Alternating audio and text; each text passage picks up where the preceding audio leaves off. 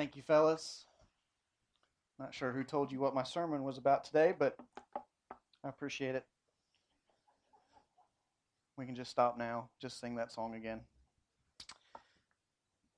All right. If you would, go ahead and turn to Romans chapter 5. We're going to be looking at verse. that is a big body to walk past you when you're not ready for it. Oh. Praise the Lord, I'm ready to go. Okay. Forgot he was back there for a moment. Whew, okay.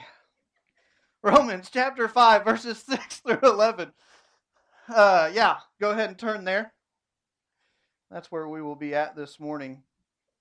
Last week we uh, started, uh, we started uh, the year talking about where God, what God would have for the church and that his desire and, and our purpose as a church is to glorify God. We talked about five things, but then we set up that they're the theme for our year, and the theme for our year is healthy believer, healthy church.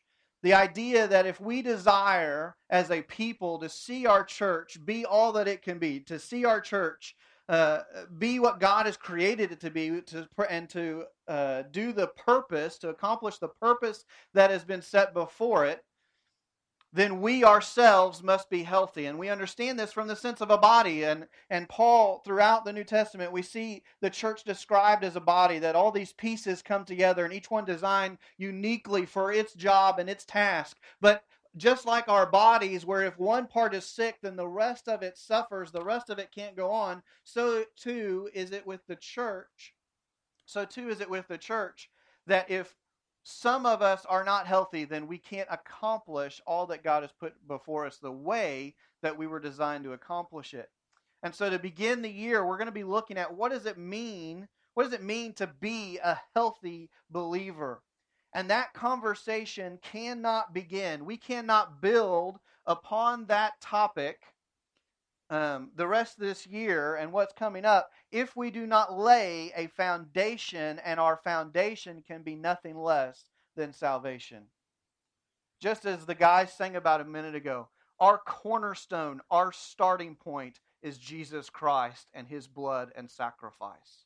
That is where we must start. And so this morning, that's what we're going to be looking at together.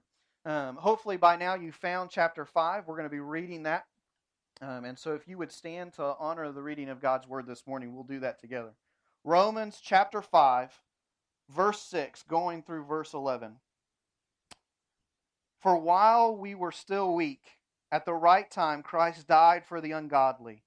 For one will scarcely die for a righteous person, though perhaps for a good person one would dare even to die. But God shows his love for us in that while we were still sinners, Christ died for us. Since, therefore, we have now been justified by his blood, much more shall we be saved by him from the wrath of God. For if while we were enemies we were reconciled to God by death of his Son, much more now that we are reconciled shall we be saved by his life.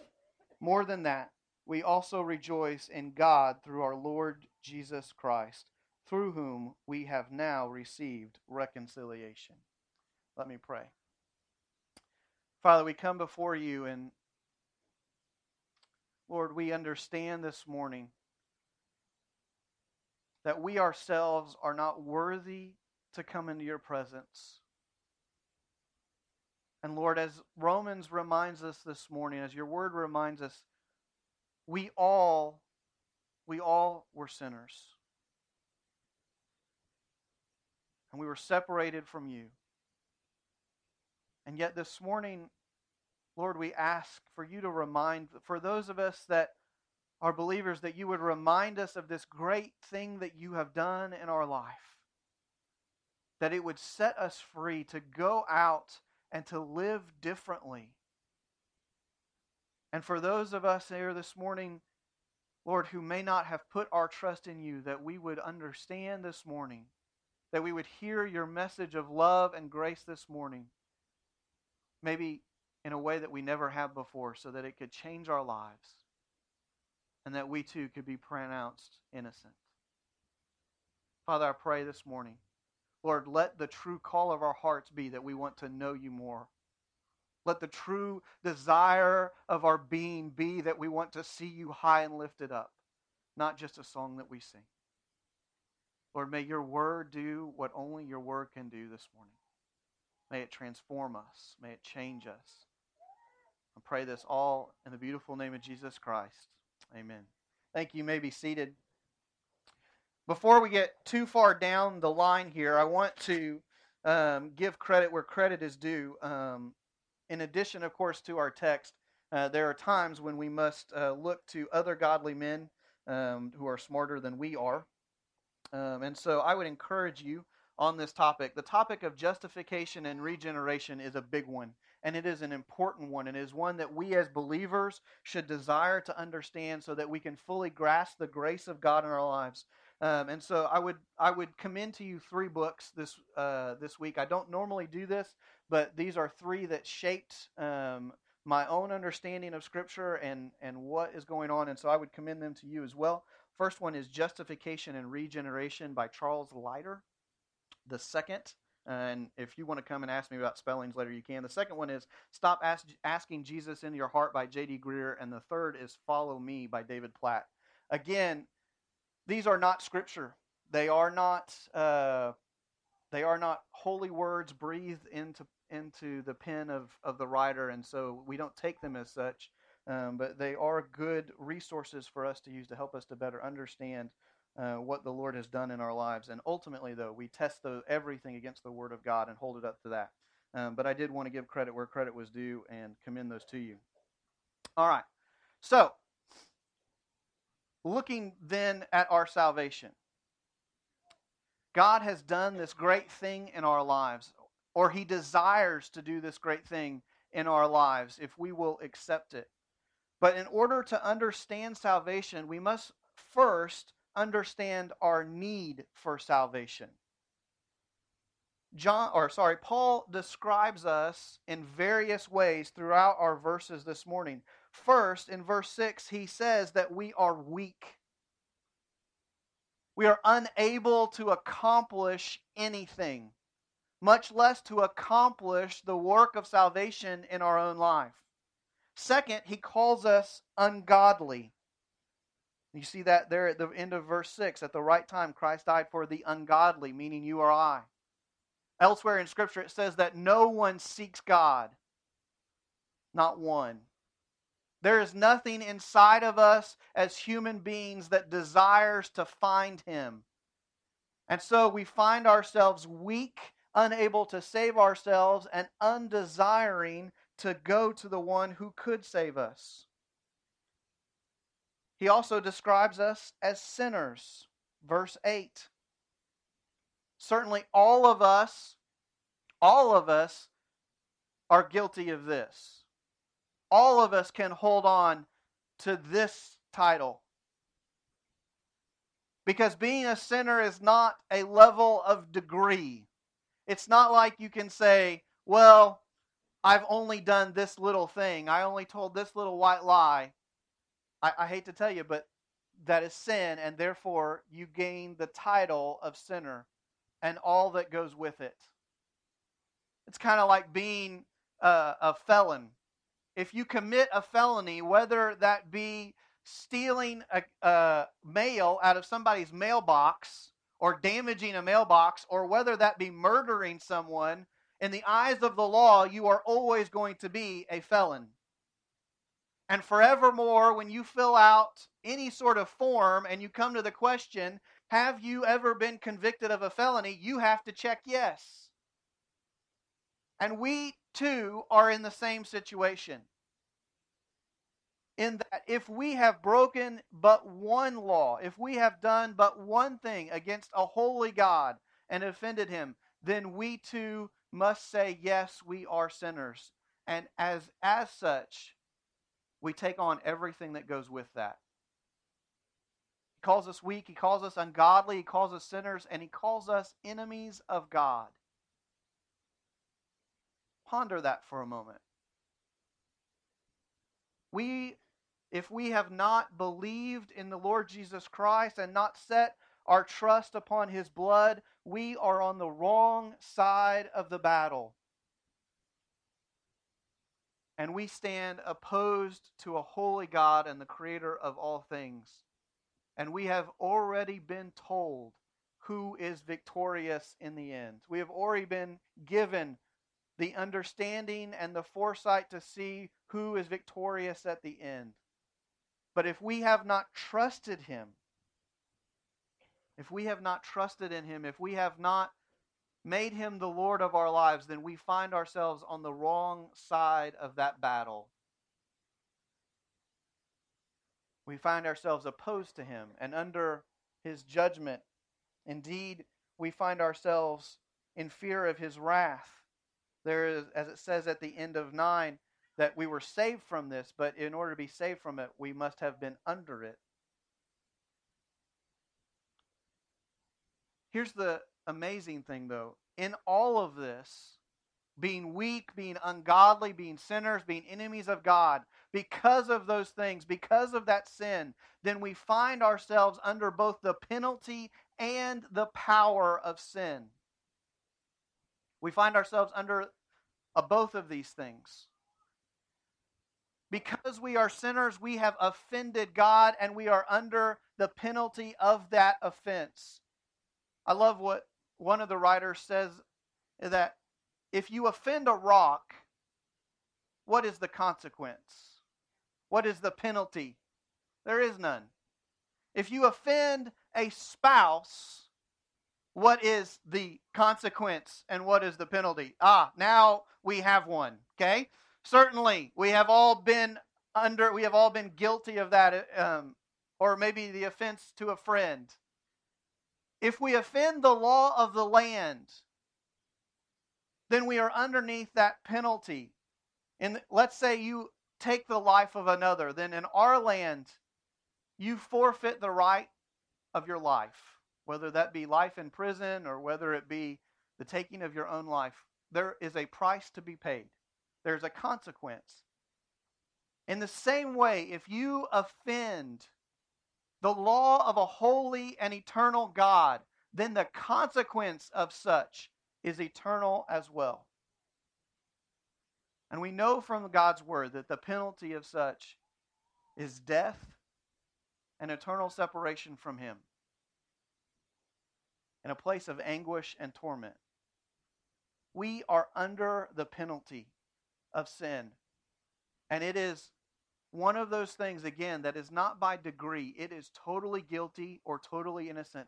And in the courtroom of God, as we stand before a holy judge, if nothing else is done, if nothing else is taken care of, if the blood of Christ is not there, then we are guilty.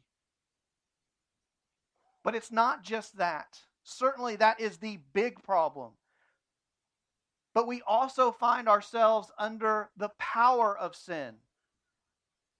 We understand that all of us are born with a sin nature, with a flesh nature, and we are addicted to sin the way that no other addiction can speak of. And we are all under its influence to the point that humanity has no concept of any other reality than that which draws us to sin against a holy God. Our thoughts are shaped around our own desires and our own flesh. Our emotions and our response to circumstances are shaped around our pride and our selfishness. Our actions have everything to do with us, and the motivations behind them speak to that. Our relationships are entangled in it. Sin has wrapped its tentacles around every aspect of our life. And so not only are we under the penalty of sin, but we are under its influence every moment. We are weak. We are helpless. We are unable to do anything. This is where we found ourselves. If you are a believer this morning, do you remember this? Do you understand this? That once this described you, once this described me. Paul says we need to remember this. However, we don't have to stay there because God has done something amazing. He has provided a way for salvation. And Paul, as he describes our situation, as he describes who we are and where we are, he also describes the basis for salvation. Look there in verse 9 with me. It says, Since therefore we have now been justified by what? By his blood much more shall we be saved from the wrath by him from the wrath of God. For while we were enemies, we were reconciled to God by what? By the death of his son. What is the basis for our salvation? What is it that takes us from that state that we talked about, where we are under both the penalty of sin and we are under the power of sin, nothing less than the blood of Jesus Christ? It is not our words. It is not a special prayer that we pray. It is not an action that we do. It is not our good works. It is not our church attendance. It is not even our general faith. Some of you are going, whoa, what, wait, what? It is not even our general faith. Look around the world and you will find people of great faith in all tongues and all nations who are putting incredible amounts of faith and devotion into something that will ultimately fail them. Many of them would put us to shame when it comes to their devotion to the, that thing that they have been told will save them.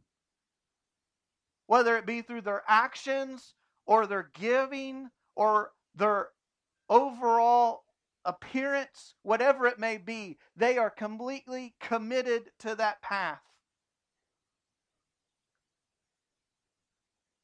The only problem is, is the path that they are walking on will fail them because it's not about our general faith. Let me give you an example here. If you come to a great chasm and you have to get to the other side, and there are two bridges, and one bridge is made out of old decaying uh, frame rope and some old broken boards. And then there's another bridge that's made out of steel and concrete. I don't care how much you have faith in the broken, old, destructive bridge. It is going to collapse on you and under you, and you are going to fall. Yes, we need to have faith.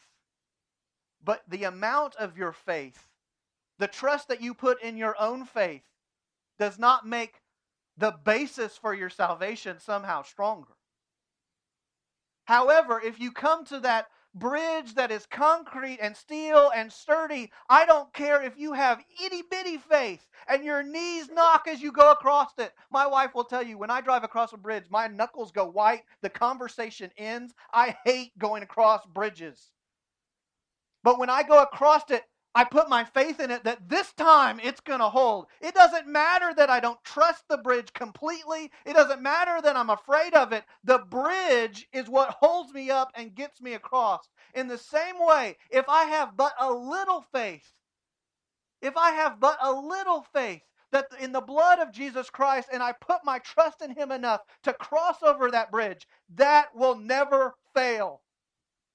It will get me across though I, my knees may knock, though I may worry, though I may be concerned, I can trust that the blood of Jesus Christ is enough. Not my actions, not my deeds, not my own faith, but Him and Him alone. There is nothing else. No other starting point, no other foundation that we lay.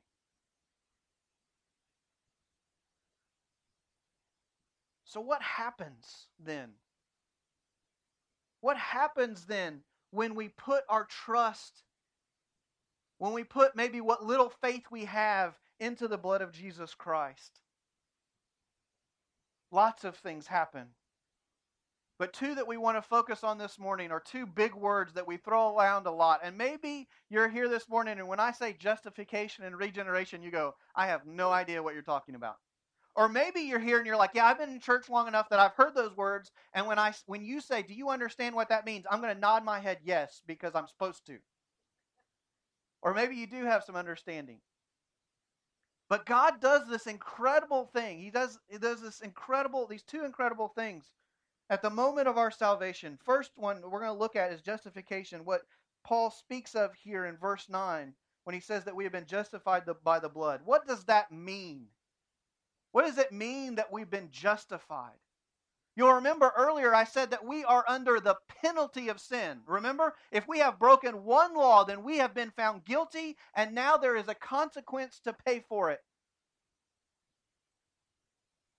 Justification means being made right, being declared in right standing. It is a legal term. No longer, when the judge, the holy God of all of creation, looks at us, does he see us as guilty and therefore condemned. But now he sees us as innocent and free to go. If you've ever watched a movie where there's a, there's a the protagonist, the hero, and he gets accused of something that he didn't do, and there's a big court drama that plays out in front of and during the whole movie or during that television show. Those are the words that everyone longs to hear. You are free to go. And what happens there when they hear that? What happens when the hero when they, the judge says they're not guilty and sir you are mad and you are free to go. What happens there? Well the guy goes dang it and he stands up with a frown on his face and he goes, Take me away anyway. No, like that's not what happens. He rejoices. He starts hugging everybody. Usually there's a cute girl behind him who's been through him through the whole movie and she wraps his arms around him and they kiss and they're going to get married tomorrow. Like that's what's going to happen. And that's what should happen with us when we hear this. When we hear this, brother and sister, that we were we were weak we could do nothing about our situation. When we hear that we were ungodly, that we weren't searching for Him, but He came and searched for us. When we hear that we were sinners and we were under power and the penalty of sin. When we hear that we were His enemies and yet He loved us enough to die for us. And then we hear that now we are innocent, not by a degree, not like you're innocent, but you've still got to do X, Y, Z. No, we hear we are free to go we should rejoice. We should be ecstatic. We should be looking for that loved one to embrace and say, It happened. And it can happen for you. We should be singing it from the rooftops. We have been justified, not a little, not by much, but completely. We are free Paul says that if that's not enough to rejoice about, then we rejoice. We rejoice that we can now exist with Him. We can exist with this holy God because now we are clean. Praise the Lord. Not only are we justified through our salvation, but we are also regenerated.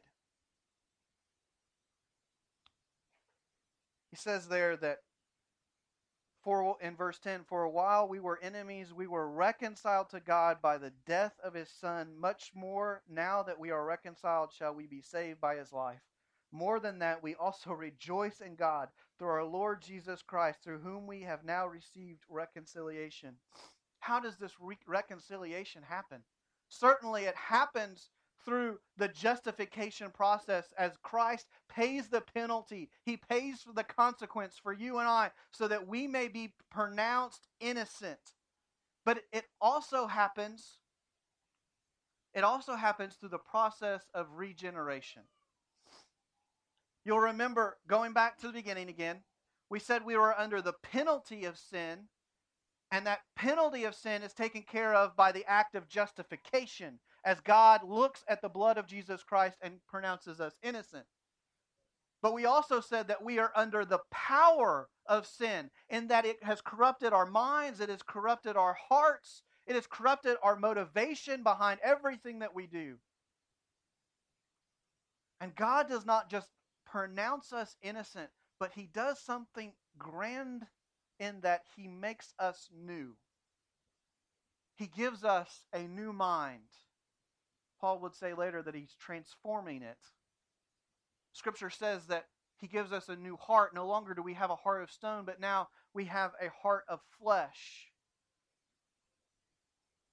Jesus tells Nicodemus, You must be born again. There must be a new creation that happens. And Christ does that as he pours into us the Holy Spirit in that moment of salvation. Now we think differently. We cannot help it. We've been made new. We're, we're a new person. We think differently about the circumstances that are given. We think differently about how we see the world. We feel differently. We've been given a heart of flesh, a heart of love and care, where our heart desires to be with God, to follow Him in everything that we do, in everything that we accomplish. A heart that reaches out to those who are lost, knowing where they have been and what they face, and knowing that there is hope. Everything about us is new. Our motivations for everything that we do is new. And because of that, we have relationship with him. Justification means that we can exist with him. We could not exist with a holy God unless we too were pronounced innocent ourselves. But you can be innocent and not have a relationship with the judge. By being made new, by being re- regenerated, by having new mind and new heart, now we can not only exist but with God, but we can be have a relationship with him. And so begins the greatest story of adoption ever told. As God looks at his enemies and says, I love you. And he pronounces them not only free, but he pronounces them his children so has been done for us.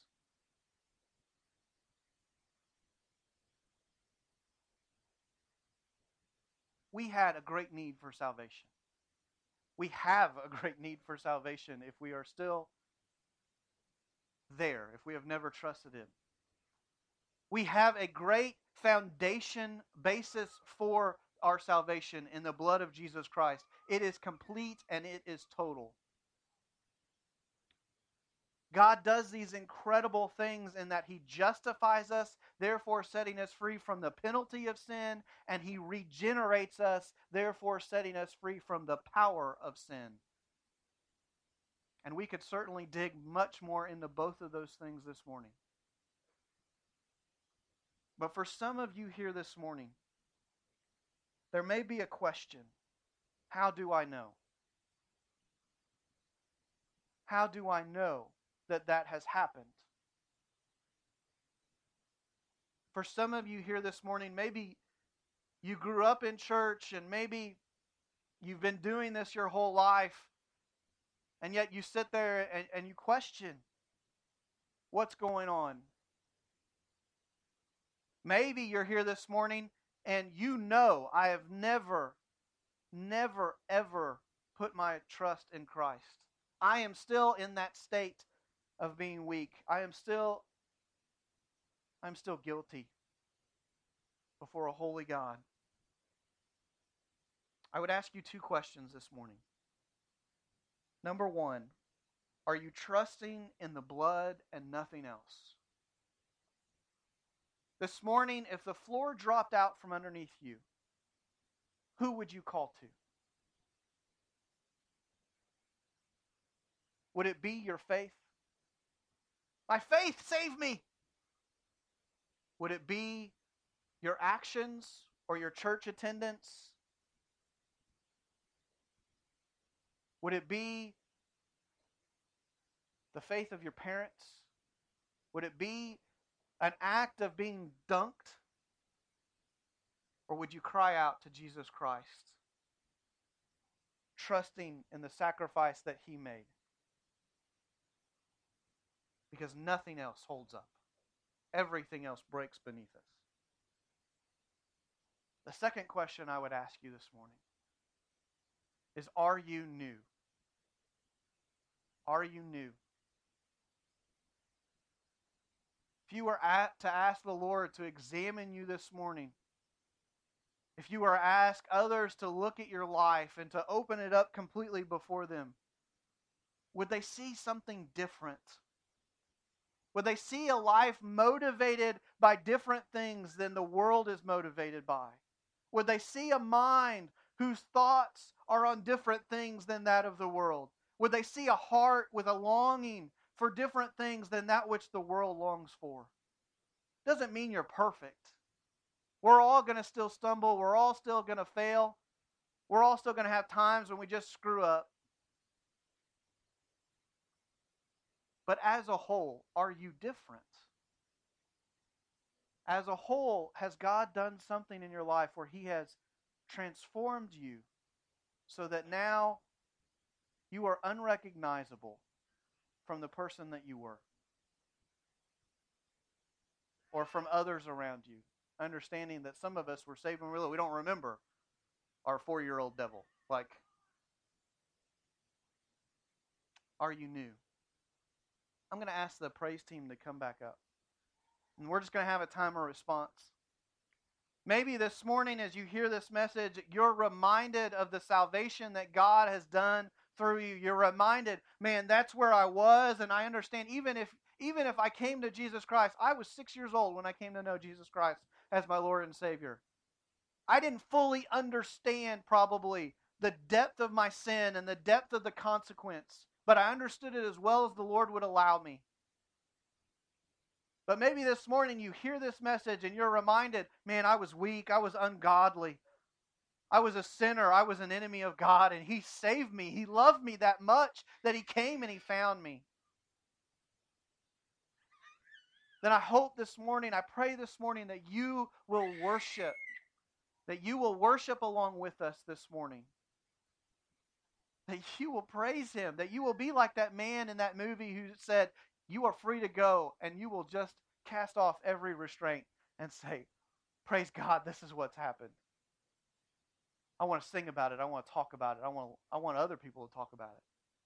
Maybe this morning, maybe this morning you're a believer, but for whatever reason, you've stopped walking across that bridge. You've just stopped in your tracks Maybe this morning you needed to be reminded of the great thing that God has done in your life, to urge you on, to recommit yourself to following this path that He's laid before you, to running after Him.